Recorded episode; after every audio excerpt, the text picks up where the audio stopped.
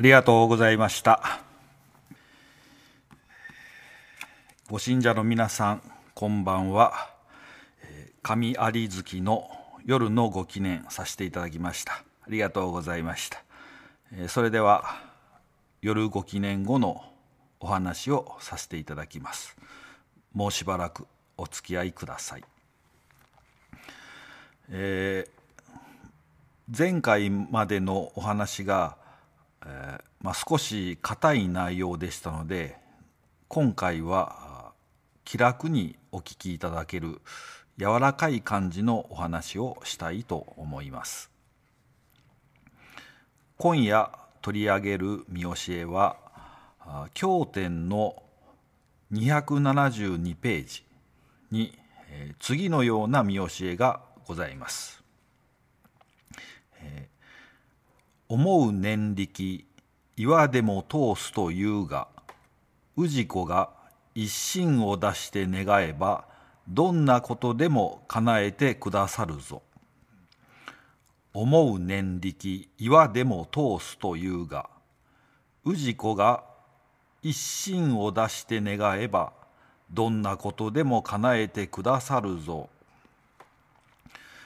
教祖様は一心に願えばどんなことでもおかげをくださるというふうにお諭しくださっております。まあ大変に心強い見教えであるなぁと思わせていただいております。まあ教祖様がこのようにお諭しくださっているから近所教会では何事にもお願いしていくことが大切であるというふうに共同することができるわけであるございます。えー まあ、突然ですが、えー、私はあの妻とですね、まあ、よく映画を見たりドラマを見るんですけれども、まあ、今年の夏にやっていた韓国ドラマで、えー、タイトルが「ウ・ヨンウ弁護士は天才派だ」「ウ・ヨンウ弁護士は天才派だ」というドラマがあるんですけれども、まあ、これを見ましてもうとてもまあ面白かったんです。あの動画配信サービスのネットフリックスで、まあ、見られるので、まあ、興味のある方はまあ見ていただきたいと思います。それで今夜はこれからちょっとそのドラマの話をしたいんですけれども、まあ、簡単な説明をしますとどういうドラマか、えー、主人公はですね、まあ、一流の法律事務所で働くことになった、えー、ウ・ヨンウという名前の新米弁護士です。このウ・ヨンウは自閉スペクトラム症を抱えているそしてそういうふうにして生きている女性でして、えー、この物語はウ・ヨンウが自分のキャラクターや個性を生かしながら、まあ、時には活躍し時には壁にぶつかりと講師に奮闘する姿を描いたドラマです。まあ、大体があの1話完結の構成になっておりまして、まあ、その辺りもまあ大変見やすくて面白かったです。でここからあのドラマの内容に触れていきますのであの、まあ、極力ネタバレはしないようにするつもりですけれども、まあ、どうしても話の都合上中身に触れなければならない箇所があのいくつかありますのでもういわゆるネタバレが嫌な人はあのドラマを見てから、まあ、お聞きくださるとありがたいなと思います。あのドラマの中盤でですね、えー、チェジュ島の青い夜というチェジュ島を舞台にしたエピソードがあるんです。えー、どういう話かと言いますと、えーまあ、お寺に向かう道路がありましてでその道路は、まあ、参拝専用の道路というわけじゃなくて、まあ、お寺に参拝しない人もまあ普通に使っている道路なんです。それなのにお寺は参拝する人にもしない人にも、まあ、お寺に参拝するかどうかそういうの関係なく全ての人から観覧料をまあ請求しているんです。あの高速道路のまあ料金所のようなものが道路にありましてね、まあ、それでまあお金を払わないといわゆる観覧料ですねを払わないとまあ通れない仕組みになっているんです。でなぜそんなことをしているかと言いますと、まあ、道路を通る時に車の車窓から、まあ、寺や、まあ、そういう観光施設ですね、まあ、そういうのが見えるからとだから観覧料を払えというわけです。まあ、それでそんなのおかしいだろうということで訴えを起こす人が出てきましてでウ・ヨンウの事務所に依頼するということになるんです。あのご信者の方聞いておりまして、まあ、こんな馬鹿げた観覧料はおかしいなというふうに思うかもしれませんが、まあ、これがドラマを見ていくと、まあ、なかなか難しくてですね、まあ、そのドラその道路がまあ、できた歴史的な背景とかあるいは政治的ないきさつですね、まあ、そういうことでなんやかんやでですねなかなか一筋縄ではいかないと、まあ、それを、まあ、運陽運の弁護士チームがですね、まあ、そこに挑んでいくと、まあ、そして、まあ、天末やいかにというふうな話なんです。でここから内容に触れていきますので、まあ、ちょっとご注意くださいまし。まあ、それで、えーまあ、ソウルからチェジュ島へ行くわけですが、まあ、ウー・ヨンウのほかにも数人のですね弁護士を連れて、まあ、チームで、まあ、訴訟に挑むわけです。でそのチームの中にですね、まあ、ウー・ヨンウの上司になるチョン・ミンソクという人がおりまして、まあ、この人が、まあ、なんて言うんですかね、まあ、ウ・ヨンウを温かく包み込むような、まあ、とても良い上司なんです。まあ、いわゆる、まあ、あの理想の上司というようなキャラクターなんです。で彼もまあ同行することになるんですが、まあ、物語を前後してですねその彼チョン・ミンソクですねですねに、まあ、体調に異変があってで病院に行くとあのがんであることが分かるんです。でそのことは、まあ、みんなには黙って、まあ、訴訟に挑むというふうな流れになります。でそれで、えーまあ、訴える相手になるお寺さんのことなんですけれども、まあ、代表の、まあまあ、偉い偉い、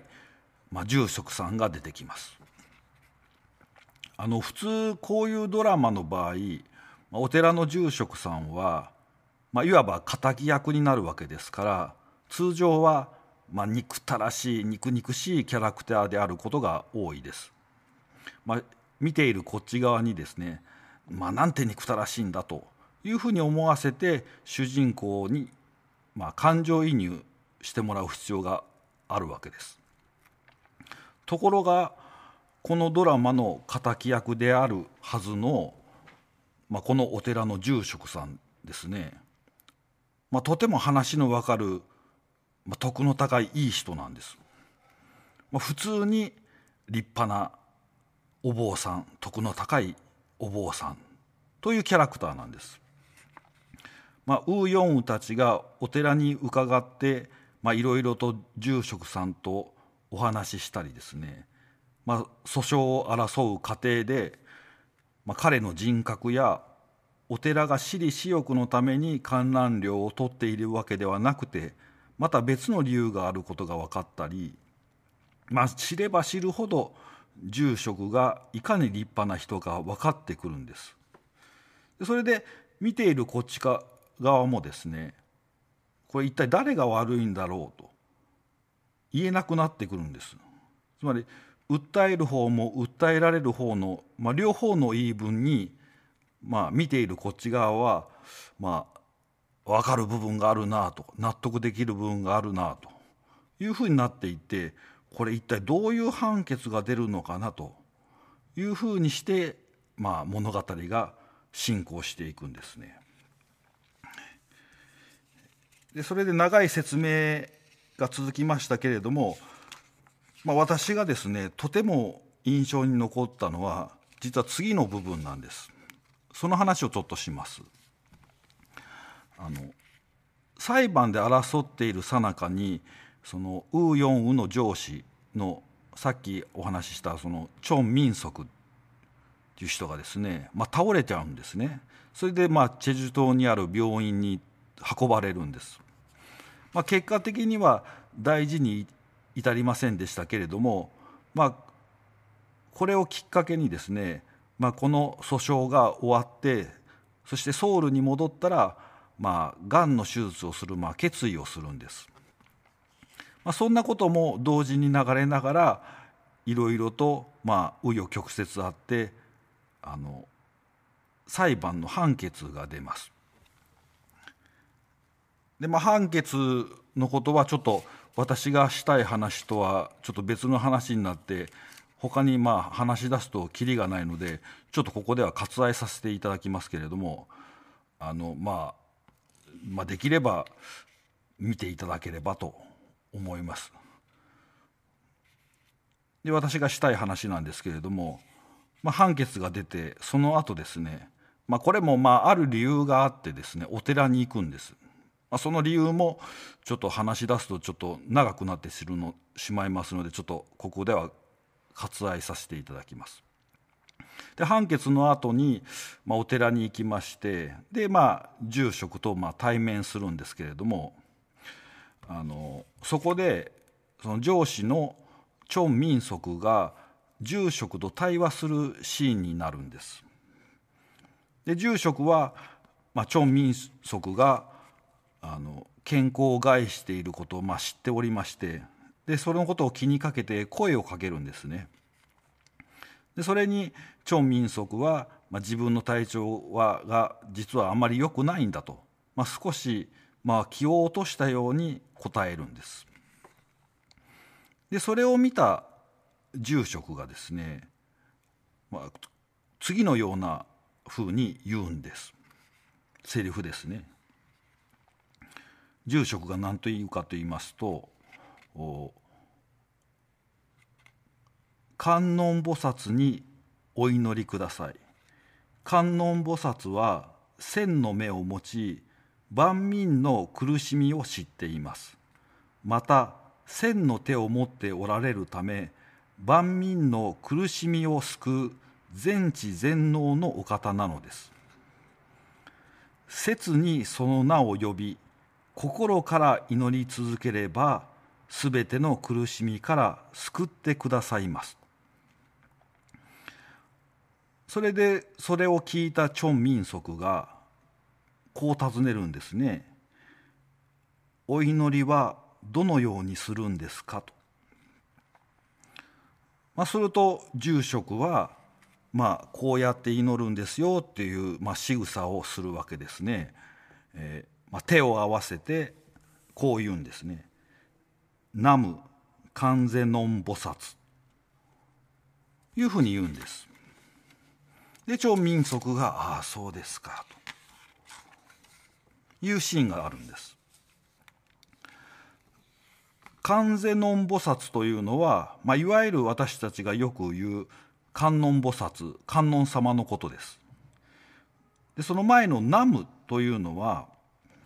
えーまあ、敬意や尊敬を表す、まあ、サンスクリット語の「ナモ」というのがあるんですけれどもあるいは帰依を表す「ナマス」ということから来ているんです。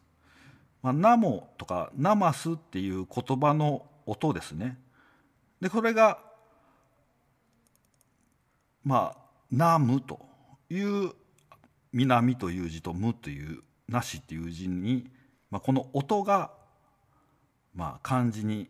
当てられるわけですね。まあ、ですから「な」とか「む」とかいう漢字自体の、まあ、特別の、まあ、意味があるわけではなくて「ナモ」が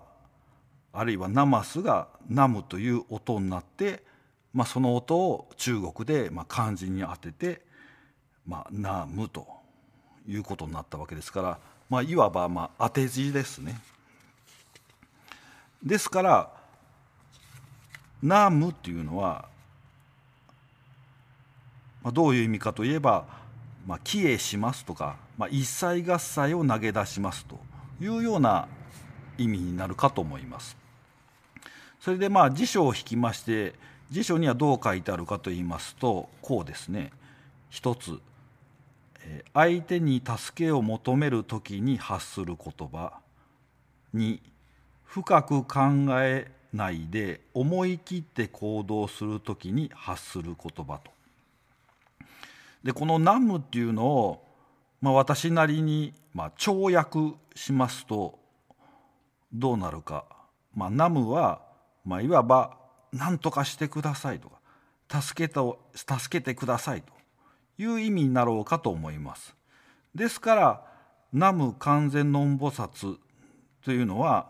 何を言ってるかと言いますと「まあ、何とかしてください観音様助けてください観音様」という意味です。あの他にも私たち割と馴染みがあるものにあの南無阿弥陀仏というのがありますね。南無阿弥陀仏は南無阿弥陀仏ですから阿弥陀様助けてください何とかしてください阿弥陀様ということですね。であと南妙法蓮華経というのもよく聞きかと思います。南無妙法蓮華経ですね。妙法蓮華経というのは法華経というお経のことですから、まあ、いわば法華経の教えでなんとかなる法華経の教えで助かるというような意味になるかと思います。それでドラマに話を戻しますとまあ、その上司のチョン・ミンソクが、まあ、病気で、まあ、心身ともに苦しんで、まあ、どうすればよいのかというふうに困っているわけですね。で住職はそれを感じ取って南無完全の恩菩薩つまり何とかしてください観音様助けてください観音様と、まあ、祈ることがいいんですよと、まあ、諭されるわけです。このドラマを見ておりまして私が大変に感心したのは、まあ、信仰の軸が救済にあるということを描いているところにあります。まあ、最近のドラマでそういう部分を描く作品はもうほとんどないような感じがします。まあ、珍しいことですが私にとっては大変重要なことが描かれているなと、まあ、本当に感心いたしました信仰の軸が救済にあってそして救済の第一歩は神様にすがり神様に願うということですそしてその本質は、まあ、どこの国でもどんな信仰でも変わらないんだなと。時代を超えて永久不変であるなと、まあ、思わせていただきました。このような、まあ、永久不変の救済の働きが、まあ、金城教会で取り次ぎ救済の働きの中で現れてくることが私の願うところであると、まあ、再確認させていただきました。えー、させ今夜の話の本題に戻りたいというふうに思います。えー、取り上げた見教えの中で教祖様は一心に願いなさいとお諭しくださいました。まあ、一心とは何ぞやということを考え始めると、まあ、キリがありません。これはまあある意味では深い深い信仰の哲学の問題になりますし、まあ、一口には言い表せないものでございます。まあ、別の機会に一度じっくりま考えてお話ししたいものだなと思います。まあ、他方で教祖様は見やすい信心でよい氏子が難しくするともお悟りくださっておりますので、まあ、今夜は一心をシンプルに捉えたいというふうに思います。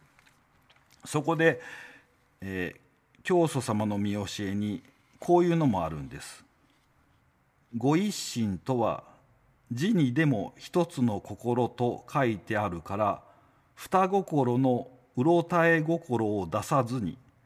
天地金の神に一筋に取りすがるのが一心じゃ十分なおかげを受けるのは一心でなければならぬご一心とは字にでも一つの心と書いてあるから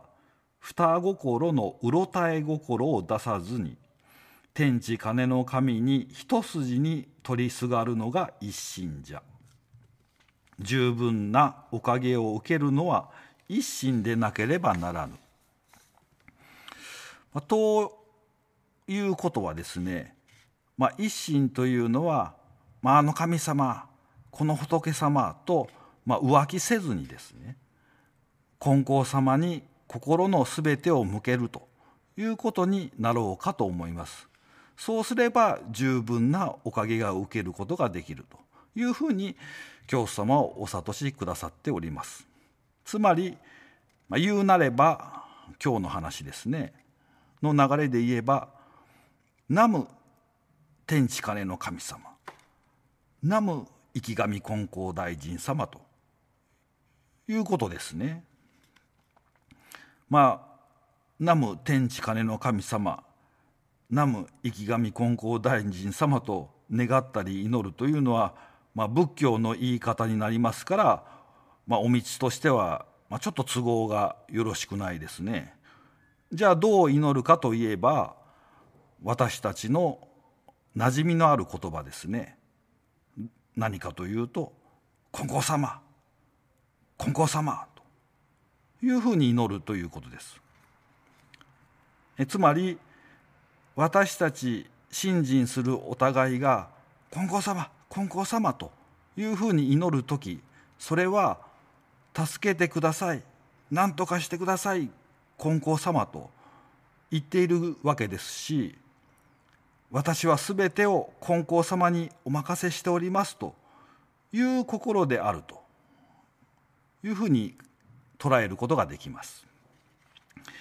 えー、最後になりますが今回はとにかく金光様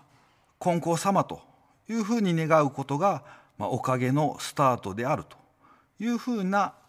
お話でございました。えー、皆さんお話聞いてくださって夜ごきねありがとうございました。えー、そしておやすみなさい。